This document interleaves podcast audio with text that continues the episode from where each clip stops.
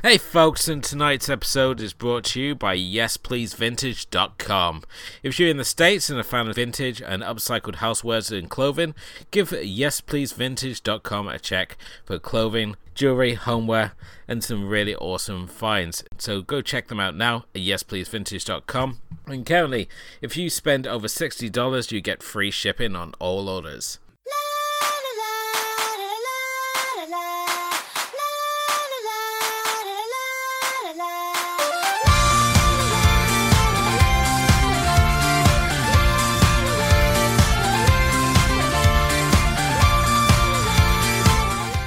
Hello and welcome to the Asian Cinema Film Club. This is episode 68.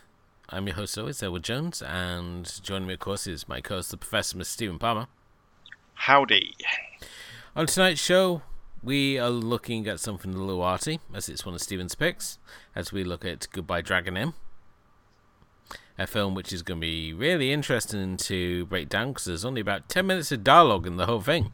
I think it's eight lines. Eight lines. Yeah. Yes. but you know, cinema used to be silent, mate, and they managed they managed to do that. Yeah, but we also had blocks of text that appeared on the screen to tell us what was supposed to be going on. But all that's to come in the second half of the show. But first, it's time to ask what you've been watching. Stephen, since our last episode, what has been holding your interest? So there's a couple of things. Um, very much on different ends of the scale. So a few months ago, you got me um, interested in the Mubi streaming platform, which I was absolutely obsessed with for about a week and a half, and then I hadn't watched for three months because my subscription ran out today. But I renewed it and thought, oh, is there anything on there that I could watch that isn't too long that I could talk about tonight? And my eyes fell across a movie which I, I I'm going to suggest has one of the best titles of a film of all time, and connects into a previous episode we've done. So, I watched the inflatable sex doll of the Wastelands. Oh, you've been watching the Pink collection then? um, which I, I, I maintain fantastic title, although it's also known as the uh, Dutch wife of the wasteland, the Dutch wives of the wild. There's no Dutch people in it, don't know why. And originally called Horror Doll. Again, nothing to do with anything. But then Inflatable Sex Doll of the Wastelands has nothing to do with it. Um, it's it's directed by the same guy that I think wrote Tokyo Drifter, or if he didn't, he wrote Branded to Kill. He certainly worked with um, the director of those two films, and yeah, it's it's one of those pink films. You remember when I did my piece on them, which said basically these Nikkatsu people could just make whatever film they wanted as long as there were a pair of tits every 10 minutes. That's what Inflatable Sex of the Wasteland is. Apparently, according to the précis I've read, it's about a hitman that is looking for an estate agent's wife who we see killed in a snuff movie, but then he finds her and she's not dead and they have an affair and then it all goes south. That might be what it's about. I honestly have no idea, mate there is yeah, there's definitely a hitman in it. Whether that's the story, I don't know. It's really experimental. It's got some fantastic bits in it. Like I really like the sort of the jazz soundtrack, and I really like some of the shots. Although clearly it's not made for widescreen, you know that way that they sort of stretch things out at the side. Some shots just do not work, and they make you feel quite ill. So it's, it's very experimental um, as a lot of Pink films are. I guess that's part of the charm of them, isn't it? Is that they they're they're, they're these sort of '60s porn movies, and and the worst kind of porn, very misogynistic, all full of rape and and violence towards women, along with these. Which is, you know, that, that was job for hire bit of it, along with these directors and screenwriters who just used it as an opportunity to try things out and try this shot out or um, give this actor a go or give this kind of special effect a go. And there's no, it's it's it's a weird old film, nothing like I was expecting it to be. Um, it's just the guy watches the film within a film, the the stuff film within this film, and, and he slags it off for being poor quality. and I just think, is that what I meant to be saying about this? So I don't know. Really, really weird film. Not my favourite um, Pinku or Roman porn or anything like that that I've seen. Um, I, although it has got Noriko Tatsumi in it, who's like one of the famous actresses of that period. Um, but yeah, it's there. There are a few other pink films on Mubai at the moment. Um, I, I can't really recommend it, but I can see why people are intrigued by them, and it's certainly a, a sort of a fertile period in sort of indie Japanese filmmaking. Well, it's not really indie, is it, when it's for a big studio? But you know that kind of Yeah, of. I um, know what you mean. The, the aesthetic rather than the uh, the reality. So I don't, I don't I don't know if you've seen it, mate, but I haven't seen this one, although the Arrow Player have just recently added the whole collection onto their catalogue. So it will be looking at it at some point because I mean the Pinku movies are really sort of like one of the last outlaw um, eras of, of Japanese cinema that hasn't been really sort of exploited by one label or another really because you look, look back as we said to the where we all began really this revolution in Asian cinema. You had all like the Miikes and um, Shinya um, Tsukamoto movies like you know um, uh, Tetsuo the Iron Man, and you had all this sort of like experimental and the body horror and the extreme gore and violence and, and that, and then the Pinku movies is sort of like never had the sort of distribution, but now they're sort of really getting the they're not only getting, just getting picked up, but they're also getting picked up and being given flashy releases, which is really you mean, you mean just you- mean sort of international distribution after the fact? Yes, yes. I've noticed there's a couple of labels. I mean, there's there's always been um, there's been a couple of American labels which have specialised in it. Um, uh, which which uh, what's it called like Tokyo Shock or something like that? I think Um, Tokyo Shock because I remember that there was the Pinky Violence collection, which had Yeah. um, Sex and Violence and the Kenda Kamen movies. Um, Sex and Fury, that's what it's called. Yes. That's the one I'm thinking of, um, which I've got somewhere. But yeah, very specialist labels. Yeah, you're not likely to find them in HMV or something, but you, online they're there. Whereas now, you know, um, one of the one of the big ones did a little collection, didn't they, of um,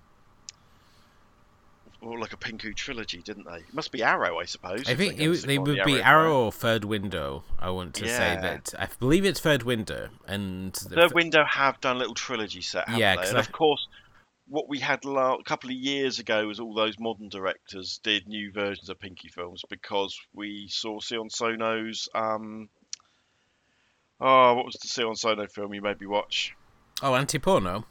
Anti Porno, which is, you know, is, is his version, his his nod to the genre, although he took it somewhere else completely. Yeah, I remember obviously like back in the day, like the Pinky Violence movies were never really sort of like the ones which sort of like did the did the rounds so much. Because I mean, at the time, I think everyone was really sort of into like the Triad movies, the John Woo, um, Ringo Lam style sort of action flicks, and then when Miike came along, it was sort of like there was all just this big rush to sort of see the Miike one. So we didn't really see a huge amount of them. Um, sort of like filtering filtering through. I'm just trying to find out who's actually put out the Pinky Violence because I think the Pinky Violence collection's being put out through Diabolic DVD, which I believe is in the states, but it's someone completely different over here. Um, but yeah, you can watch it all on the Arrow player, and yeah, you used to watch these. Uh, you watch these things, your hands in your lap and a song in your heart, um, as we used to say. I mean, they're, not particularly sexy. That's the, that's the thing I, I find about them. There there's a there's a there's a there's a '60s kitchen sink drama aspect to the sex scenes. yeah, these these are not these are not um yeah these are not sexy pornographic movies. These but are look at the older these are- classic. these are- um, all the classic pornography and stuff, things like Debbie Goes Dallas and Deep Throat and Beyond the Green Door, and these are films with serious plots. Mm. Um, and, and with- as um, I think it's in After Porn One, uh, one of the actors there said, "Yeah, I was in adult movies back when you had to be able to act." oh after porn ends yes, Yes. there's a couple of interesting documentaries. Yeah. Um, I think there's three or four of them now, Mm. and it's kind of interesting to see where these people ended up and what sort of lives they're leading and stuff. So. Yeah. However, this one this one is fine, but this this this Pinku comes from an art house place rather than anything else. I suppose it's just about selling boobs, isn't it? I suppose, but you can draw a line from this film directly because its director is one of the writers on um, Seijun Suzuki's Branded to Kill, and of course we've covered Tokyo Drifter before. So that kind of art housey filmmaking with elliptical storytelling and strange camera angles and stuff that you're not sure has really happened or not. This is where it's coming from. So it's interesting from that point of view. Mm. Then. I was just Sorry, about to say, I was just if you were looking for a good Pinky Violence collection, uh, there's the Pinky Violence collection that was put out in 2005, uh, which is more sort of like more on the girl gang side of things. And you've got things such as like terrifying, terrifying girls high school lynch law classroom, um, which is which is um, a really good one, and things like Girl Boss Guerilla as well, which is uh, Yeah, they're, they're a little later, aren't they? More like in the 70s, aren't they? Or if not later. Yeah, I mean those are those are the Toei additions to Mm. it. Um, but I think those, those when it comes to Pinky Violence, those ones I I kind of like the Girl Gang ones rather than just the Yeah. gratuitous I mean, sex I, I mean, things. as, as I I think you know, as I spoke at great length before, we looked at anti-porno. These Nikkatsu Roman porno, romantic Yeah. porno stuff is is is a different thing altogether than that freeing violence and sex. It, yeah, it's it's very it's, it's very interesting, and I, I I do understand why people like it, and and yeah, I, I'm okay with it, but it's an uncomfortable watch. Anyway, that was what I watched on Mubai today. Classy Um, platform. on, on the classic. I really do recommend it though, especially if you not, maybe not so much for um, Asian cinema. It doesn't. It, it comes and goes on that, but in general, if you like world cinema or indie, even indie uh, Western cinema, it's it's got a load of good stuff on there. It's great value for um for nine ninety nine a month. Yeah, they've um, got the extended out there the catalog now because it used to just be the rotating thirty days, and they've sort of done away with that slightly. Is they've got a whole bunch of stuff just in their archive that you can watch as well. Uh, but like you said, it's a, there's a lot of art house in there, and not a huge amount of um, Asian cinema. But just, I think when it if you're really into wandering off the beaten path of, of cinema in general, I think you'll find a lot to enjoy in there because you've got things like High Life in there, and you've got Under the Silver Lake, and uh, um, quite a fair amount of Jim Jarmusch, and um, that fellow you like who did Tie Me Up, Tie Me Down. Uh, uh, Almodovar. Adama, That fellow I like, one of the greatest directors of all time. I've never Pedro seen any of his films. I know of his films, but I've never actually seen them. So, So, so I want people to write in and say, would you like a spin-off series of Stephen introduces Elwood to great Spanish cinema? because that's my it's probably my second favourite. Um, you've seen quite a lot of Spanish language films, so I think you just missed Pedro Almodovar. Um, but I think you'd I think you'd enjoy a lot of his movies. But yes, a lot of that. Um, Asian wise, it's got some Wong Kar-wai stuff on there. It's got some um, uh, Hong Sang-soo stuff on there. Very, um, actually probably more um, it's probably more Chinese stuff, sort of mainland Chinese stuff, which is certainly one of the films I saw on there was that, and the one that caught my eye today was in that one, which is again is, is is the Asian cinema I keep missing out on. We we just even even you and I haven't covered a lot of mainland cinema, have we? Um, Touch of Sin, I think, is the only one I can think of that we've covered. Um, so yeah, it's a good, it's a good, it's a good service, but you know, it is a bit of a lottery. On the other side of things, um, I got opportunity to review a new DVD release. Um, so I've review over on EasternKicks.com, so sort of my, my once or twice a year review I've done for them. But I took the opportunity. Uh, Masters of Cinema seem to be releasing over here in the UK some really nice Blu-rays of Johnny To films, um, or certainly his uh, the, the the Milky Way um, sort of triad crime films. Um, a couple of months ago, they put out well, I've, I've just called it that, they, and I've just put out the one film that's not in that, um, Throwdown, which is uh, about an aging judo master, which is a fantastic movie and one we must talk about on here at some time. And it was such a nice set when they when I read that they were putting out PTU, Police Tactical Unit, as a as a Blu-ray. I basically said yes, I'll review that. And um, because I'm getting it anyway, but I'll get an early uh, early view of it to see what it's like. And um, yeah, so uh, have you seen PTU? I don't think I have. So. Okay, so I'll describe it. So quite often, so Johnny To makes two kinds of movies on the whole. Well, three kinds of movies. He makes random shit that will just park to the side.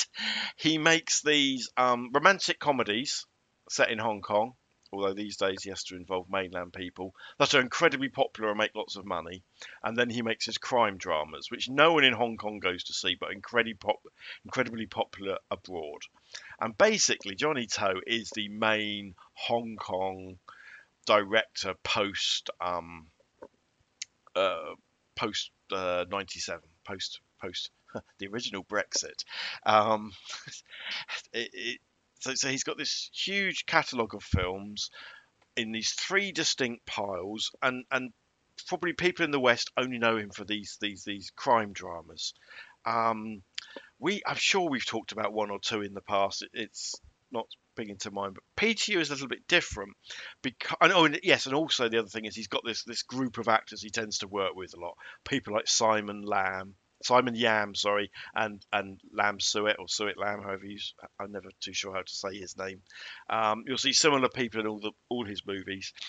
Um, PTU came out in 2003, and the difference is is that it's set on the on the right side of the law, if you like, um, and it basically follows a night in in in, in Tsui, which is sort of the the the, the harbour side of Kowloon side of Hong Kong, um, and there's this uh, basically a, a, police tactical unit, or a couple of them, which are basically policemen with guns.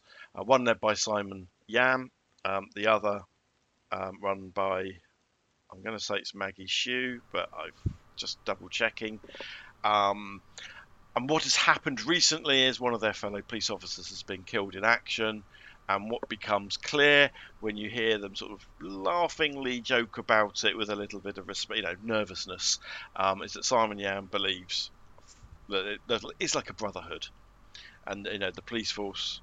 If you put that badge on, you are you, you are to be protected.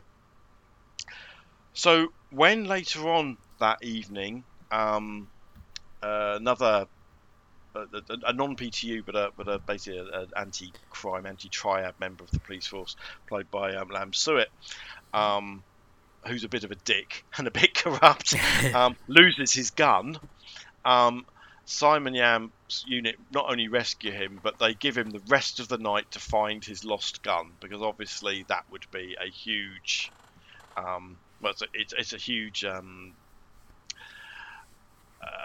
a, a HR issue if nothing else, right? That, that the guys, that the policeman's lost his gun, um, and we basically spend the night watching Lam Suet and Simon Yams separately trying to recover the gun, trying to find what's going on. Um, meanwhile, Maggie Shiu's unit are following these mysterious car break-ins, where basically we see the window smash and no one's around, and Ruby Wong is playing sort of this sort of CID kind of unit who know suspects that Lam Suet has lost his gun, and he's also up. He's up both for promotion, but he's under investigation. So she's following him around Hong Kong.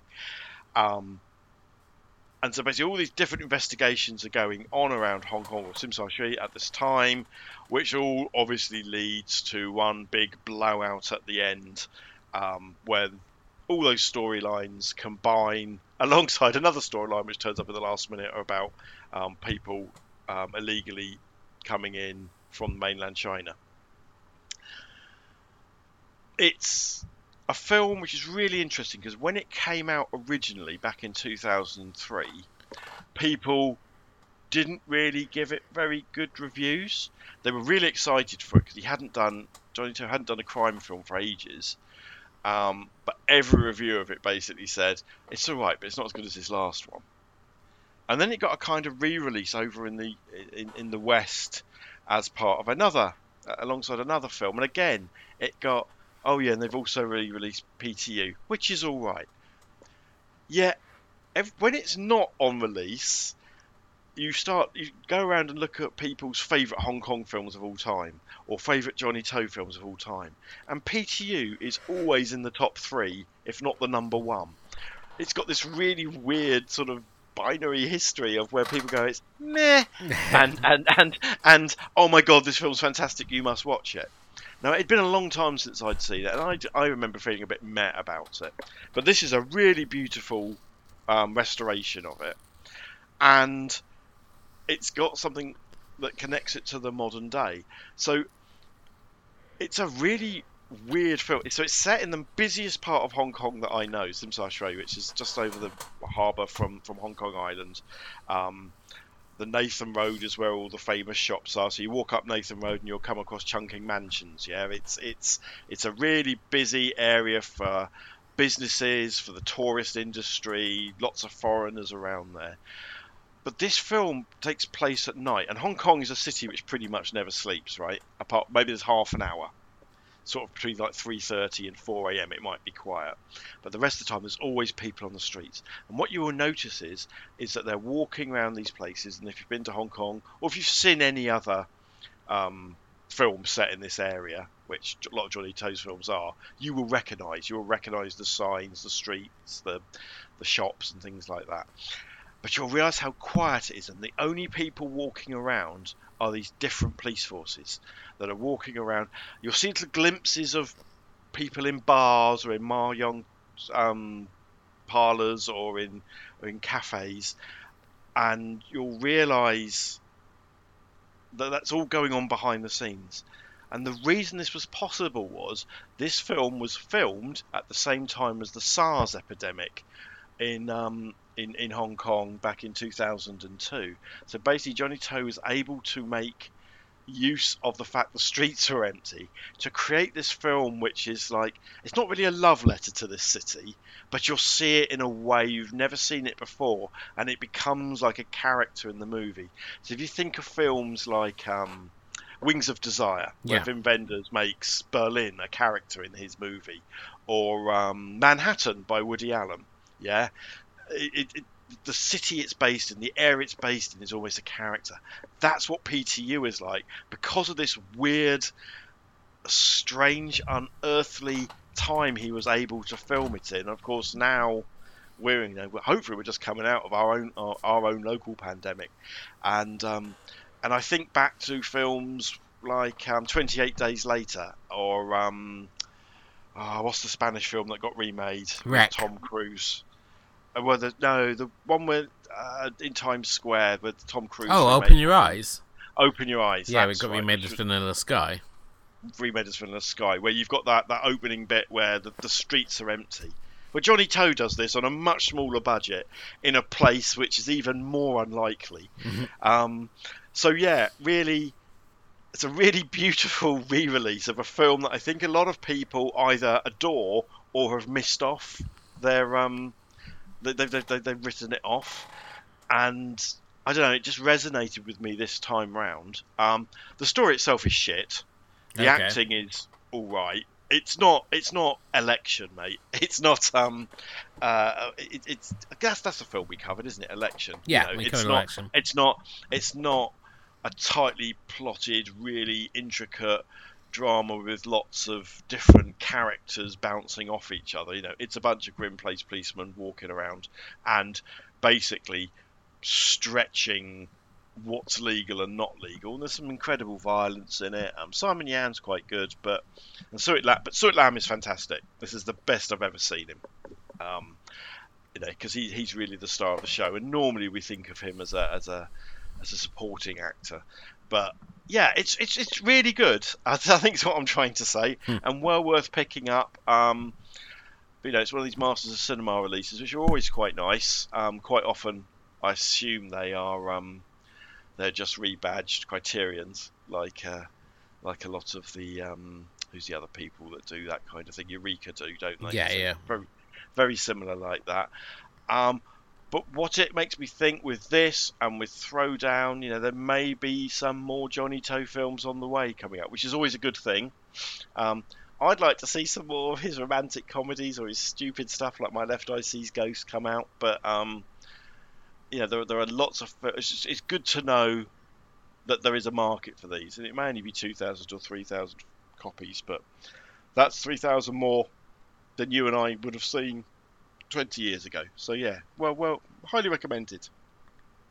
And just the only other thing I have watched is I rewatched Chungking Express for a piece I've done on another podcast, and um, guess what? That's still a bloody good film. my my my opinions haven't changed since episode two. How about yourself? Have you watched anything? I would say it's been a very disappointing week. it has um, when it's come to actually watching anything. Because I've just watched bits and pieces of, of shows. Really, I've uh, recently we started rewatching a show which over here was called Samurai X, but I believe it's now probably better known to uh, you folks as Rurouni no Kenshin, whose uh, four films have just been added to Netflix. So, if you're an Asian cinema fan, you're probably seeing a lot of people talking about those movies this week. Um, because it's um, they've they've added the two elusive last movies of it. Because before you could watch the first two on Amazon Prime, and then they just disappeared. Um, typically, as with all things, just when I wanted to go and watch them, they disappeared. So thanks Amazon for that. But um, no, the anime series is is really really good. It's one of those series I remember watching way way way back in the day, back when I was getting to anime. Um, hence why it was known as Samurai X because we didn't have fancy Japanese titles for anything then because um, it was a swine to order anything if you use Japanese titles for things. So things often had very simplified titles. And Samurai X is, I was surprised how well it holds up. The animation is absolutely really stunning for this. And I mean, this is a samurai who doesn't actually maim his opponents but uses a sonic sword technique to knock his opponents out, even though his first big opponent he takes on in the first episode is this like giant ninja guy. Um, and by the end, he's basically got the top half of his body's been smashed into the floor. So I don't know how alive or dead he is, but um, it sort of brings into question his whole uh, approach to things. But it's available on Crunchyroll, so you can watch the whole dub series on there. Bizarrely, they've got the whole dub series, but not like the sub or on there, which is very unusual for them because they just tend to put the subs of things on and leave all the dubs over to Funimation. Uh, other than that, just been continuing watching One Piece, which is still great. Still watching High Rise Invasion, which is uh, still fun, and uh, Sword Art Online is still ongoing as well. Uh, now that I'm on to the second volume of that, so we're now into the world of guns. Um, so it's a bit of a bit of a change of pace from the fantasy realms we had in that first volume. So, but um, yeah, hopefully by the time we speak again, I will have seen something um, And just it's the problem is because as when we're recording this, I mean we're recording this on the twentieth of June here, so it's Father's Day in the UK. So happy Father's Day to all the father listeners out there, and like uh, my co-host, Mr. Stephen. Yes, Mr. Stephen. you sound like you've become my um my my Chinese. It's just you just talk. For some reason, my head's gone like back to like when you when you're on so tour and you like go to places and they can never pronounce your surname, so they was like looking at you sort of like, do. "Oh, hello, Mr. Elwood." It's like, you know, oh. in Bali, in Bali, the person who ran the the place that we stayed at did call me Mr. Stepan James, hmm. James being my middle name. Um, they just called, they called me it for a week. Ah, Mr. Stepan James, you are back. so yes, it's either that or I uh, or your Basil Brush. Okay. and you're calling me Mr. Stephen. Isn't that what he used to call the person? I don't know. Just Basil Brush is not my time. I'm born '83, so I know of Basil Brush, but I never watched it. We had we had um, Bodger and Badger. Yeah. Oh, Basil Brush. That's a classic character. Anyway, for a different show. But make yeah. sure you tune into Steve, Stephen and Elwood wax nostalgically about kids. I mean, TV. there is, there is. I do feel there is a show there for a bit like the one that you do with Lackey about I'll bring you something from the 70s, you bring me something from the 80s. Oh, God. Children's TV. with the 80s, I just remember it's been snuck a lot of anime, as we've talked about recently. Mm. Um, there's a lot of shows that sort of were Japanese co-productions, and you watch things such as like uh, Jayce and the Wheeled Warriors or Dogtanian. um, and the Musketeers, Lost City of Gold, uh, Ulysses 31, which I've just. Yeah. I was so excited to show Lucky uh, Ulysses 31 on the uh, latest TV Good Sleep Bad, and boy, did he not come from the same place I was with that show. Yeah, but we were we were fed these sort of French Japanese things. Battle of the Planets being the other one. Battle of the Planets is which- another, obviously another key one there. I think that's like Mm. one of the first examples of a show being reworked for a Western audience. Very much in the same that uh, Kamen Rider was reworked as Power Rangers. yeah, here. and and and and there's a huge, wonderful history to um, Battle of the Planet. I, I talked about it. I said I watched the live action recently, didn't I? Which was dire. Um, but um, What a Yeah, surprise! but we, we were fed you know we, we had access to much less children's TV programming than than our American cousins uh, growing up you know even in, in your time Oh yeah, we didn't have like most- Toonami and things like no that. you know the children's TV programming was 3:30 till 5:30 um, weekdays only really and then there'd be some kind of wacky show on Saturday morning um, so we were fed these French and Japanese animations like Dogtanian, like Ulysses. The Ulysses 31 is French, isn't it? I'm sure it's French. Yes, it's uh, And- French because hence why when you look up the theme tune on Spotify because you want to like rock out in your car, it's only in French. And it's like, well, this is no good. Yeah, and, and, and we used to all sing the, the, the, the Mysterious Cities of Gold theme tune along with Philip Schofield Or with the pan pipes. every every um every day because you know five days a week, and we'd get it. We'd watch at least three of those days. We'd get an episode of that, and we'd see it, and it would be repeated a couple of years later. And um, yeah, we were kind of force fed binge watching um, shows like we like we now do of our own uh, violation. But yeah, sorry, I've completely stolen your thunder there. I don't know where I went with that. Um, but I just Basil Brush. You call me Mr. Stephen. That's right. Okay. So yeah, with uh, E3 obviously happening this week as well, it's left me very little time to actually watch anything. So I apologize about that. But um, on an alternate track, if you go over to Mixcloud, you can check out my radio show, The Mixtape Hour. And most recently, I was joined by Stephen, who decided to come and share some of his favorite music. and I had an absolute blast. I've never heard of this website before, but um, Mr. Rehack does stuff on it, doesn't Yep, he? uh, And that's- and- and Nick it's- Rehack from French to Sunday does uh, Radio Rehack, which is like pretty much what is like the better version of what I do essentially. You he's know, got a, he's got a more of a flow to it. I I like playing the music, but I don't like talking, Yeah, which it's- doesn't work it's well on radio. It's a really interesting platform where you can basically do your own radio shows Yep. um, with the music, and it's With really not. I really, I really, I have to be honest, mate. I had an absolute blast with you last week recording that, and my only frustration was I couldn't do thirty songs. You know what I mean? Um, it does make me think, could I, would I do it? But I don't think I'd have the, you know, I wouldn't be able to carry it. I'd, I'd want to talk too much about the records while they were going on. But yeah, real, real good blast and really good show. And I hope you hope you do more and get more of our, more of our community involved in that because Hopefully um, so. music, music, music is important as well as movies. Movies first, but obviously Yeah, yeah, no, absolutely, absolutely. Movie, move, move, movies first. it's Um, it's it's a it's a fun distraction, which I think in these these times it's good to have fun distraction because it stops you asking questions like, "What's the llama in charge doing?" It's like, "Where are we going and why are we in this handbasket?" So uh, yeah, I, as the next episode, I will have many exciting things hopefully to talk about. I've got a whole bunch of stuff that I've got saved here that I want to watch, and everywhere I look, there just there's just like another pile of stuff. If I go in the skybox, there's stuff on there that I've I've taped and stuff. So it's it's not about having a shortage of things to watch. It's more it's about a shortage of time um, in which to watch them. But um, boy, have we got a fun one for you tonight. our opinions may vary on this one. I think this is going to be one of the most divisive episodes that we've done so far.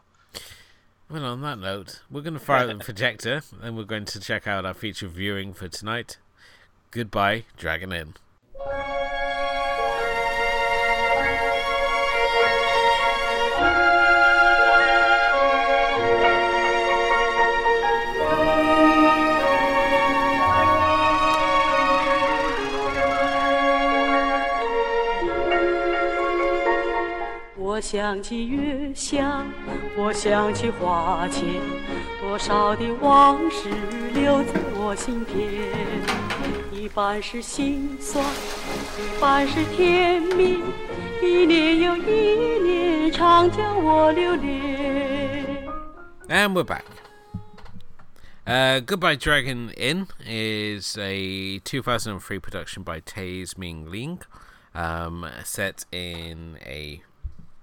theatre showing its final film, the 1967 martial arts feature Dragon Inn, which play, provides the backdrop as a screening of the film marks the end of an era for the cinema, and we follow the many various patrons of this cinema as they come together on this final night.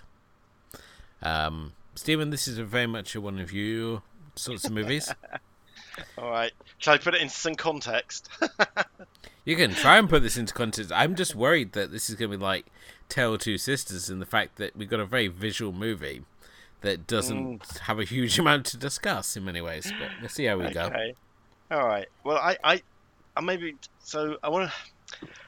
So obviously, a quite a few episodes ago, I made you watch The Terrorizers by Edward Yang, Yes, you did. which which I think is probably the film I've suggested you've liked the least of anything, and I understand why that was. And Edward Yang comes from what we call this sort of first new wave of Taiwanese cinema.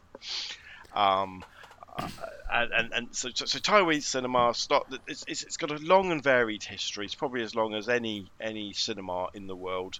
Um, there was this this great golden period um, before b- before the war even um, the, the, and and it has links with um, Hong Kong cinema and a lot of people that initially went to Hong Kong to work for the Shaw Brothers ended up going back to Taiwan or to Taiwan to make things like people like King Hu, who directed the Dragon Inn film, which is the film within the film that's going on in this.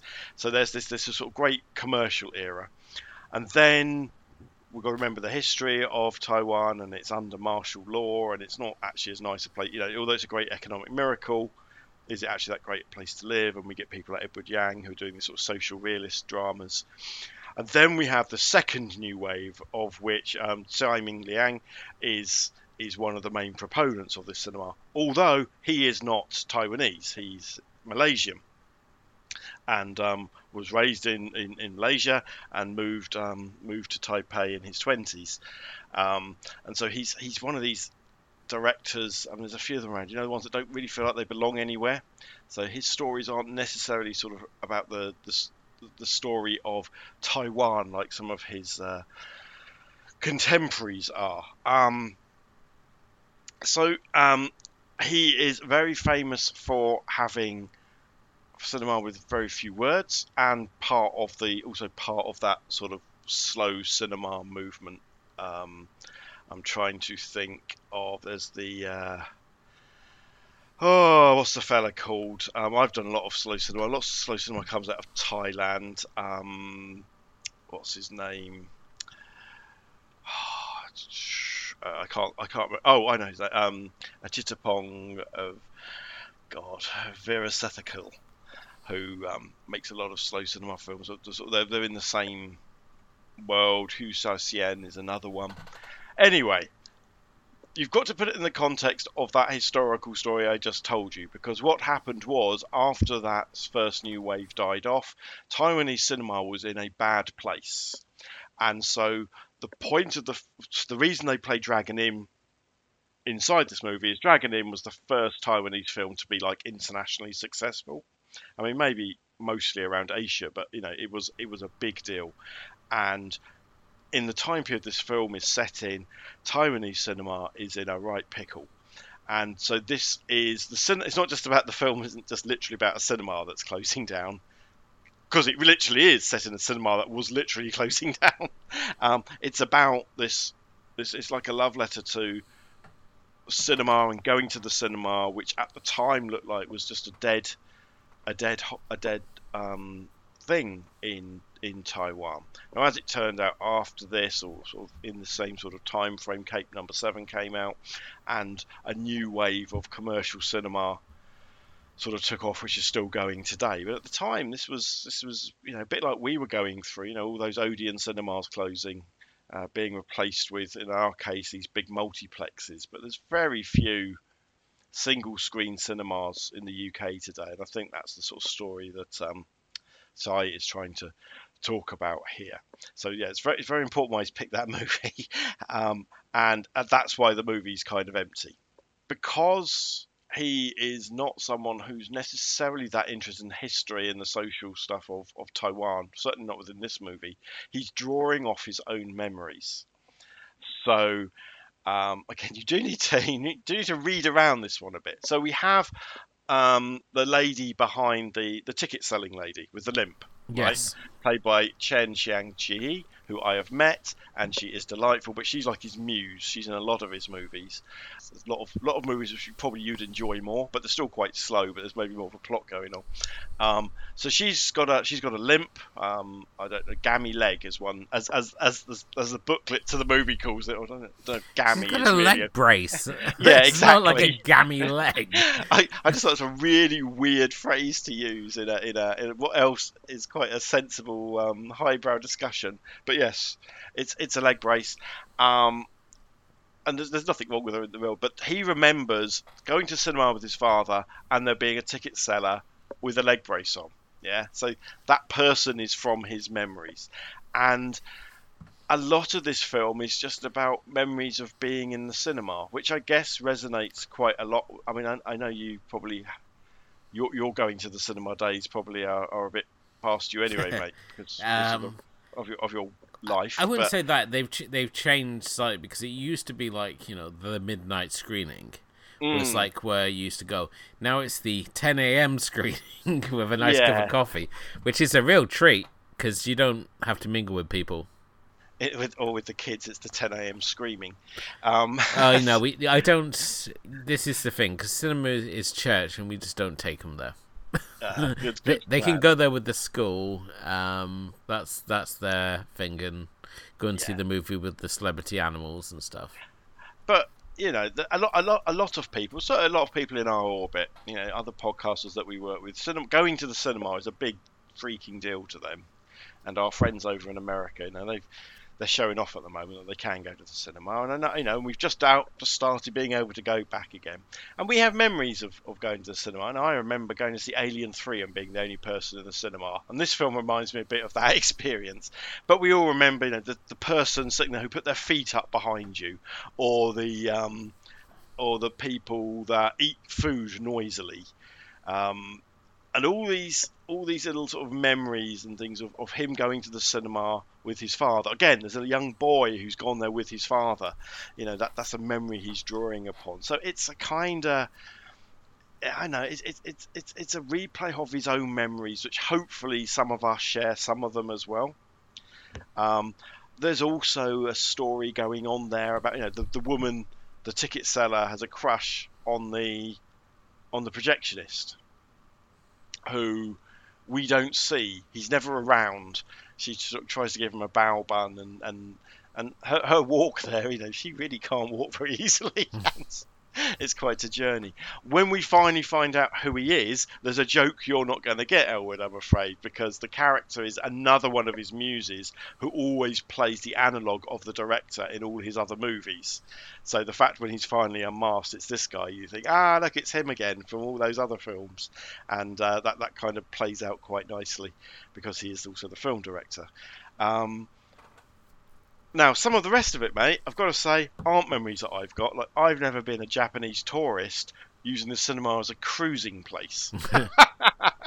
looking, looking both to watch a film and I think give a blowjob. I think that's what he wanted to do. He's Um, trying to find a connection. The the yes the the cruising uh, gay guy is from what many people have said is the highlight of this movie for them. But he also is goes about trying to feel out the waters in probably one of the more creepier ways. It's kind of like when you're watching a snake eat the pig. It's, yeah. it's got these weird movements with his head, um, kind of like he's trying to hypnotize them or or something. But yeah, he's um, he's looking for love in all the wrong places. Is He- probably he the subtext of his story. The fact that he starts in the cinema and ends up in the grimy basement in his uh, his quest. I think very few people in, involved in it who make up the audience here are actually there to watch the film, which in many ways reminds me of like the cinemas which I sort of came up when you realized that you could go to the cinema by yourself and these cinemas with the right level of grime for it not to matter like you couldn't go to like an uh, like um was it like a view like a nice cinema where you have a comfy seat and a holder for things um these were like very sort of independent sort of Odeon style cinemas where nothing's Old been replaced in theatres, yeah. years um, and it's all it's got that sort of like level of grime. It's kind of like the British version of the Grindhouse. We haven't got quite got the Grindhouse uh, thing going, so there's nobody shooting up drugs or getting blowjobs, and the floor use it's not quite that sticky. But at the same time, it's got a certain level of grime which is reflected in the cheapness of the ticket you're buying. Yeah, I mean, there's, there's I'm just talking about. There's this wonderful bit set in a men's toilet, which just goes on just too long. well, a lot of the scenes, a lot of the shots this go just too long. They But you do. know, he he goes to toilet. There are other people there. No one wants. No one seems to move except for one guy comes out of the stall and has clearly received said blowjob from somebody else. and it's like the Japanese guy's there, and he doesn't want to move because I think he's feeling a bit shy about using the the, the urinal. and, then, and some guy's got everything he ever wanted. in, a, in a stall while he was sitting there having a wee or standing there having a wee. It was, it's, it, and again, you know, we've all had that kind of panic in a public toilet where men just don't talk to each other in our toilets. There's, there's a wonderful trope, isn't there, where women are talking to each other in, you know, in between their stalls. Yeah, it's a in comedies and, and dramas, and you know, women have conversations. Men just stay there in silence, hoping their bladder is going to empty in time. It just yeah, just You- burn a hole in, into the uh, tiles in front of you. This is where they hang newspaper in the classier places, so you got something to Mm. read Yeah, when you're why- ignoring that's the people. That's why you always think, oh, a, a, hair loss clinic. I could go there. oh, I know. I need to get something insured because they put adverts there these days. But yes, there's. I, I just think that, that that scene is quite wonderful, just full of that kind of just that lack of communication that men have. Although there are two having a very a very strong connection. But yes, um, there's also. So the first lines of the movie is the Japanese fella's gone out and met somebody for a smoke, and you know his his attentions are are not requited. Um, but the guy just say to him, "This place is haunted. You know, there's ghosts here, and and and there are those feet which appear behind the Japanese guy's head at one point. You know, there's no character that they're related to, um, and and there are." There are people wandering around. There's many more people in that lavatory than there are in the cinema. So It's funny you took the line as meaning that because I took it Mm. really as the fact that that everyone in here nobody acknowledges anyone else, so they're all ghosts within their world. And you've even got like ghosts of the film in the fact that Mm. you have three cast members of the film who are also in this film. that's, Um, that's right. That's absolutely right. Yeah. Um, And when we get to the end, when two of them meet outside, and he's sort of like, "Master, they've forgotten us," and it's this idea that that you know people that while they were like obviously these big names when this film came out, the fact that nobody now remembers them, making them essentially the ghosts of this cinema. So there's there's there's that's absolutely a reading of it as well. You know, is any is anybody here real? Is anybody here going to be remembered by history? so um, yeah, sad. It's a it- very it's a very it's a very sad film, and and like you, you absolutely got it right when you said about you know it's pissing down with rain outside. People are just gone. What's at least one person's just gone here to get out of the rain, right? Um, uh, which is not something you can really do anymore because you don't you don't happen to be walking outside of the city and and come across oh there's a place to hide this multiplex cinema it's um it, it that, that I don't know there's a, there's a there's an individual connection which is somewhat lost now and I think I, I think that's what the film's about we've also got the um there's the lady who's eating peanuts and drops her shoe Yeah, the woman eating peanuts in in the in the cinema. the sound is so excruciating for that scene. Like so many shots in this film, it's so prolonged. Like Yeah, a shot, and- it's and- it's dragged out to the point where it stops being interesting, and we instead we have like a good five minutes on Peanut Lady, which it brings us back to the point you raised earlier about you know the this being back in the time when you could take your own food to the cinema. And there was Yeah. that, that period when I used to go to like the Restormel art screenings of like things like Donnie Darko and Bowling for Columbine. And myself and uh, this group of critics that used to go to these screens, we had an ongoing competition what the most random thing we could sneak into the cinema was. And I think at one point it was like a whole cheese board, which smelled absolutely fantastic. Like the smell of of expensive cheese wafting for the cinema. Um, Yeah. You know, and I think we were. It was just you know us annoying the the arty crowd, the like the beatniks there who they're smoking in the cinema, not giving a shit about the no smoking policy. So Yeah, it, it, and with her in particular, what I what I do, I've seen this film a couple of times, and with her, I play that game where you just kind of imagine her backstory. Is she, you know, I, I we know nothing about her other than that she noisily eats peanuts and she can't keep her fucking shoes on. Um, and I, I kind of imagine is, is she is she is she a prostitute that's coming from the rain? Is she you know is is she is she unemployed? What what's her story? And I play that kind of game with her, which is again, you know, when you've been to the cinema and there are there's some, there's, you know, there's always someone that sort of sits in front of you and then can't sit still and changes seat about 15 times. Have you, have you ever had that person in the cinema with you? no, I've never, Oh, I've never had had that experience. Even like back in the days when, as I said, back in the days of when I used to go to Sin Hostel Cinema, and it was essentially just a piece of wood with some fabric thrown off it. Which I'm telling you, no, when you're watching like um, the Redux cut of Apocalypse Now, which is like four hours, and they put in that intermission in between, so you go off and then you realize you're gonna have two hours on that fucking bench.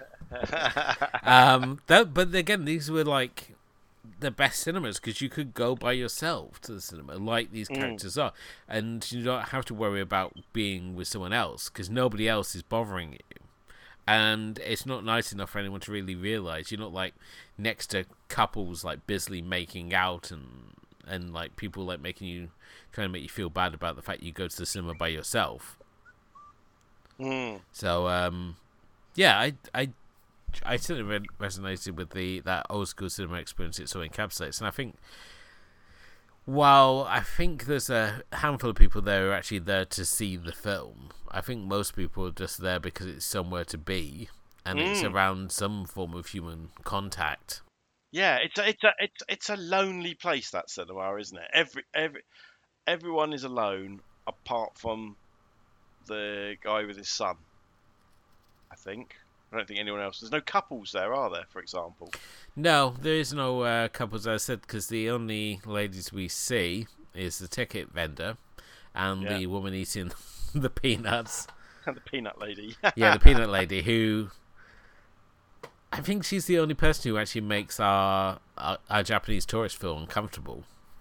She does. He's But uh, busy making apart- everyone else feel uncomfortable, but he, he she's the one who makes him feel uncomfortable. Yeah. And the fact that when she drops a, a shoe off, there's this fascination. It's all like, what's she going to do?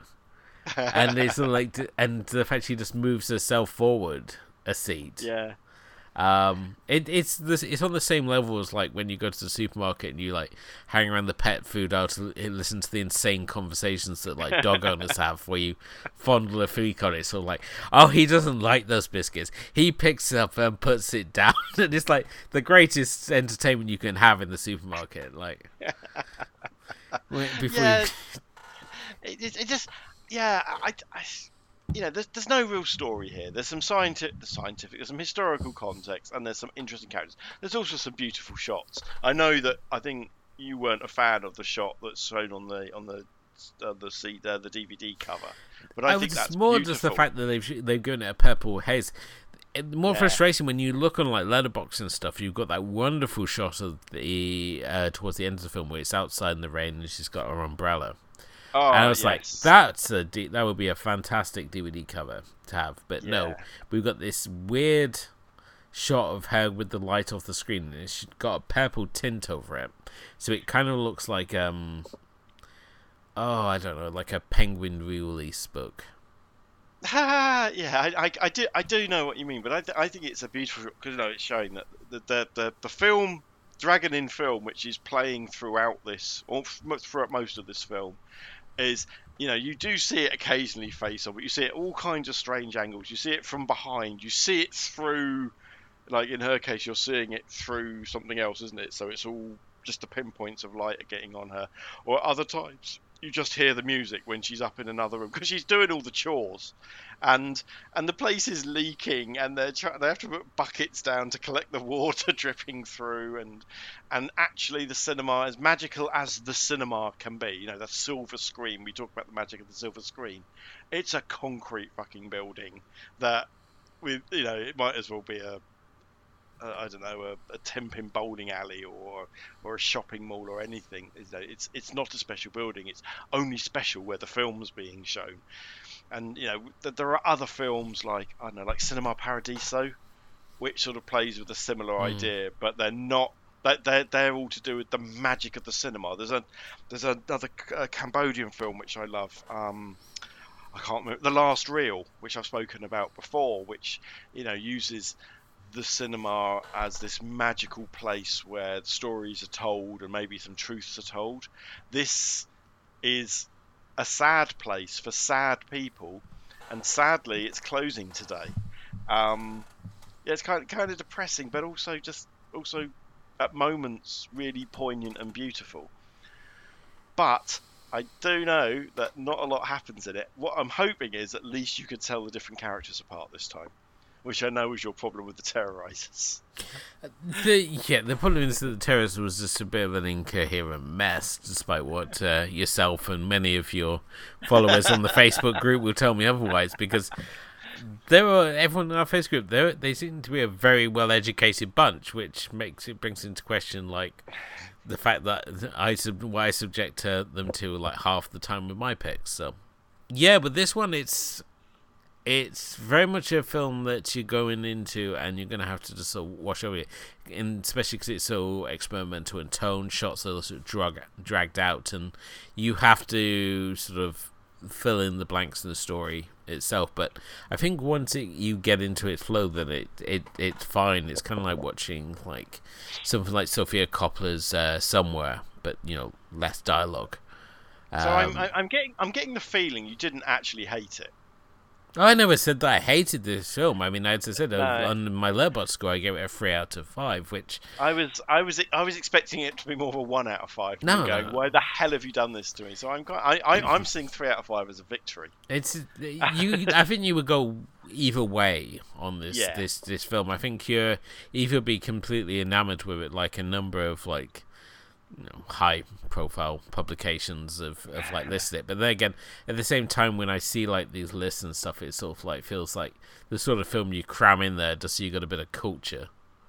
It's like it's like look, I've got some veg with me steak.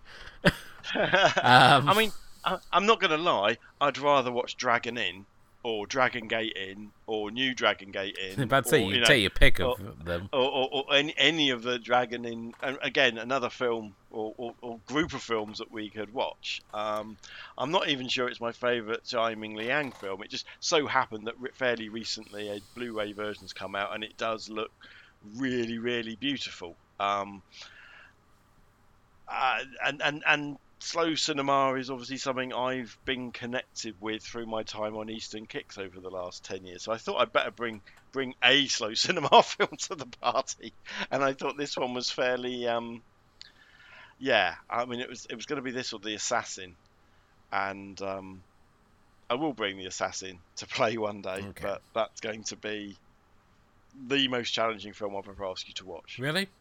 Oh yes. Oh, I it. I watched this as well.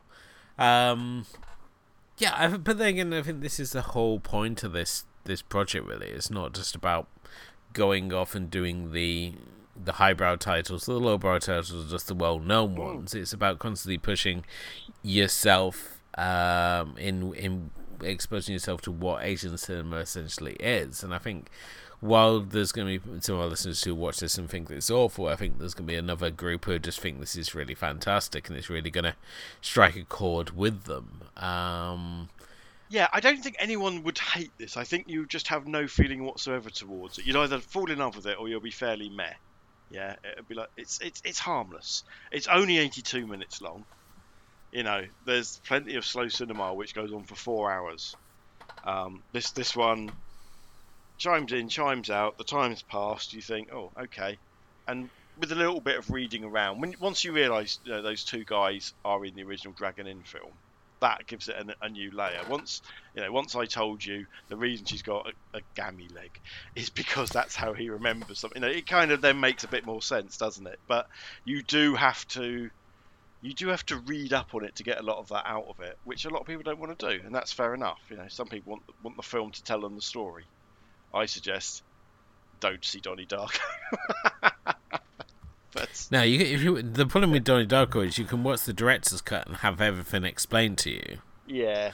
Um, or you can watch the original cut, which do, has that mystique to it, and is the why it didn't really take off in the states. And isn't it? I mean, with Donnie Darko, it's one of those those situations like the fact that Clint Eastwood goes off to Italy and makes mm. like the Sergio Leone movies and comes back a huge star.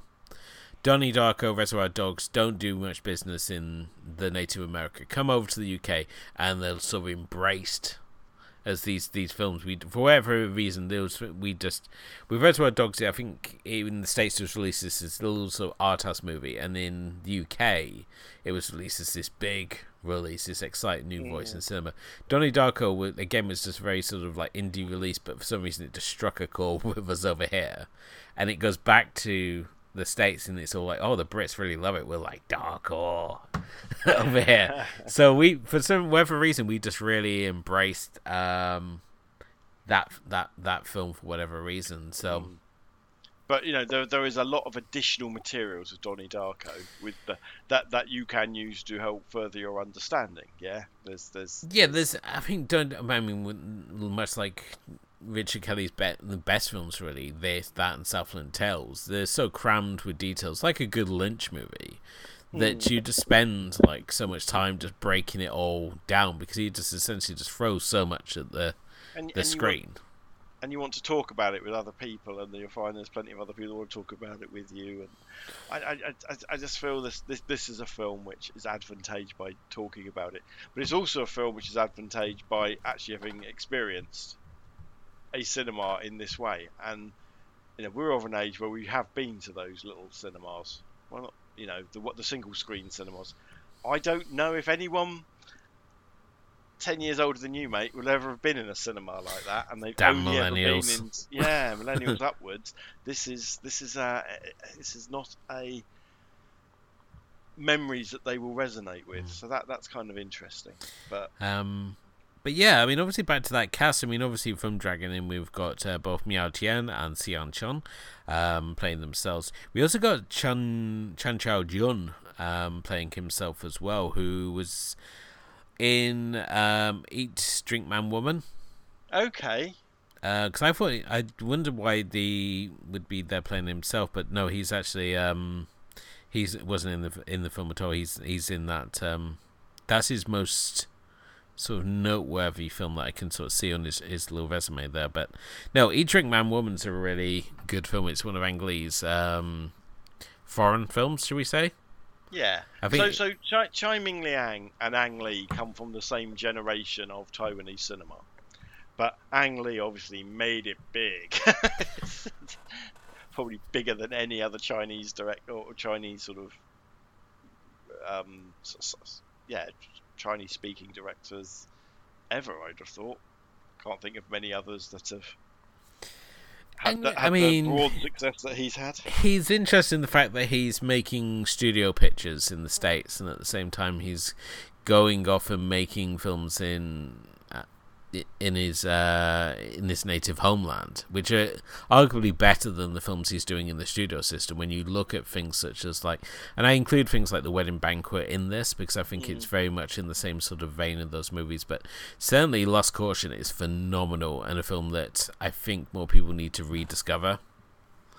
Um, I taught my like top 20 first time watches of, of last year. Um, I was absolutely blown away by that movie, and I was so surprised that the same guy who did like his adaptation of Sense and Sensibility and Hulk would also uh, be responsible for that movie. But um, as we've mentioned many times before, Eat Drink Man Woman's got some serious food porn at the start of it. Mm-hmm. So yeah, but yeah, from from from that same that same pool of talent, although very different directors. So yeah, um, I, am I, I, yeah, I, I, I am wondering whether I've picked the right film.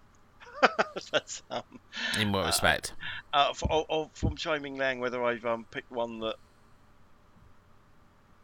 that would make anybody go and want to explore more because I think it's a very atypical film of his. Um, I would probably suggest the two films that are, are around it um, what time is it there in the Wayward Cloud? The Wayward Cloud is the one with the famous watermelon fucking in it. Um, and if that doesn't get anyone's attention, nothing will, right? um, they're, they're, they're, a kind of one, one's a sort of sequel to the other, um, but they're and they're a little weirder. They have still have limited dialogue, still have the same people in them, but uh, I think they're a little more. There's a little more to them that we can talk about. I think I think I think we've pretty much described every scene in the film already. That's worth talking about. So, yeah, maybe I picked the wrong film, but I'm, I'm happy. I love this film, but I, am not sure I've picked the best film of this director. So seven thumbs up from Stephen. Seven thumbs up from me. But I get like, it what the hell is that supposed to mean? but I do, but I do get it where other people wouldn't like it. Yeah, yeah. I've got nothing uh, else to to add to this one. That's so. all right. That's all right. That's one of those. It's one of our shorter shows. Yeah. Um. On that note, though, it brings us to the end of another edition of the Asian Cinema Film Club. Thank you as always for listening. If you haven't done already, please do hit the like and subscribe button. Uh, check out our sponsor, Yes Please Vintage, uh, for great, great uh, retro fashions and things. um, I don't say what. How do you say? I don't say knickknacks because it's what do we paraphernalia. Use? I don't know. Paraphernalia. That's a good word. Okay. Yes. Um, you can follow us on Facebook, Instagram, and Twitter. Facebook, our Facebook group in particular, is a really great uh, hangout space. We post stuff pretty much every day, not only relating to Asian cinema but Asian pop culture as well. We have some fun discussions happening over there as well um, including the most recent um, addition of James uh, Hong to the Hollywood Walk of Fame. Yes, James Hong, who must be in every American film ever made since about 1950 as the Chinese guy. including most famously, I suppose, Big Trouble in Little China. That's the one I always remember yeah, him in. that's but... his big uh, role. I mean, he played the waiter in The Big Bang Theory. He's in Balls of Fury. I think you can just throw a rock at any film. I mean, he's if you watch uh, R.I.P.D., um, he's one of the he's the Chinese alter ego of one of the characters. So. He is, yes. He's he's um he's also in he's a bad guy in a Jason Statham film where there's a little Chinese girl that's a super math genius, and he's really good in that as well. I can't remember what the film's called, but it's a it's a favourite of mine. But yeah, he's well overdue. I mean, he is the face. He is the face of Asian America, I think. Mm. And, and, he's got um, to be 250 years old. But Daniel 92, I think he is. Gosh, and he's still going strong. Um, Victor Wong is the other one that got proposed on um, our our Facebook group as uh, mm-hmm. another deserving name. Who was uh, obviously uh, Egg. Is it Egg Wong in uh, Big Trouble in Little China? He's the bus driver yeah. slash gang leader slash sorcerer. Um, so yeah, he's another one, another really great uh, shout out there as well. I would say, but uh, yeah, Daniel Daniel Dae Kim of um, Lost and Hawaii Five O. Five O.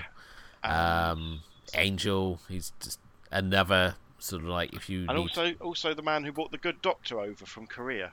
Um, so he's he's he's does stuff in production terms as well. So uh, puts some, puts his money where his mouth is. But um, yes, thank you to him for obviously spearheading this campaign. I was like looking for the list of people who were getting stars, and it was like I was like going thinking, oh yeah, that's that's good. And it was like DJ Khalifa, and I was like maybe not. No. Um, haven't cancelled him. But it, um, if you want to obviously check out our full archive of episodes, you can do at asiancinemafilmclub.wordpress.com. On there as well, we've got David Brooks' Movie Vault, we've got Steven's Dark Asian Cinema, we've got the Anime Vault, we've even got the mixtape as well. There's plenty of stuff to go and check out there, and it's uh, just recently been updated after a short spell of not being updated by myself, so uh, there's definitely plenty to check out on there as well. But um, Thank you as always for listening. And next episode, it is my turn to pick, and we are going to look at another classic in probably different terms, as uh, this one's um, one of the key animes of my early anime viewing, as we're going to check out Ninja Scroll. Um, since everyone's on a pop samurai kick at the moment, I think it's perfect time to uh, check out the classic pop samurai anime.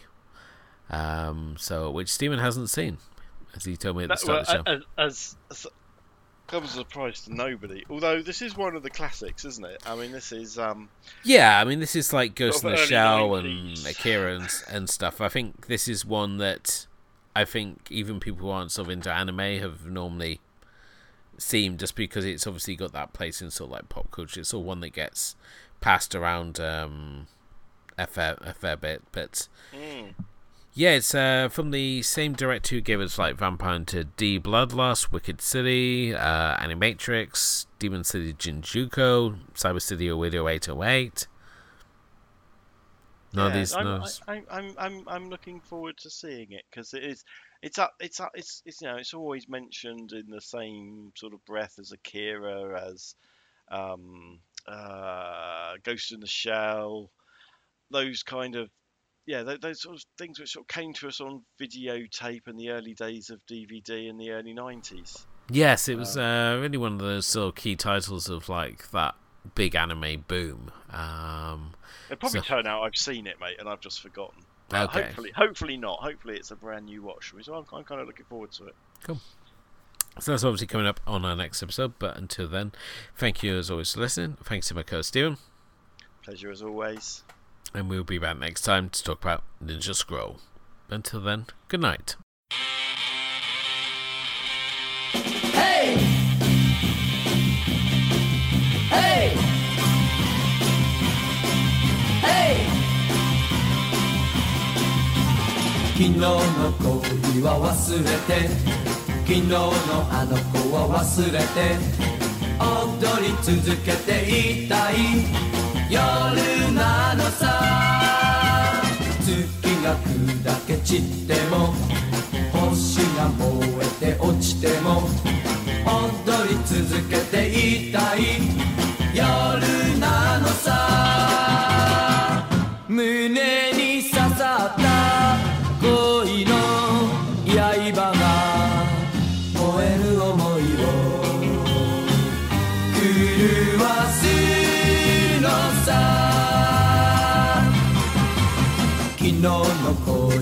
忘れて昨日のあの子は忘れて踊り続けていたい夜なのさ